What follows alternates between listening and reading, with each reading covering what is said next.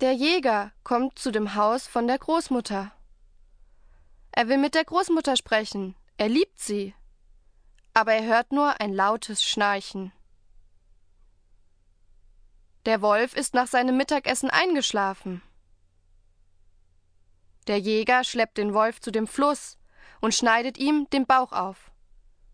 Rotkäppchen und die Großmutter springen aus dem Bauch des Wolfs. Aber der Jäger kann nichts sagen. Die Großmutter riecht nicht so gut.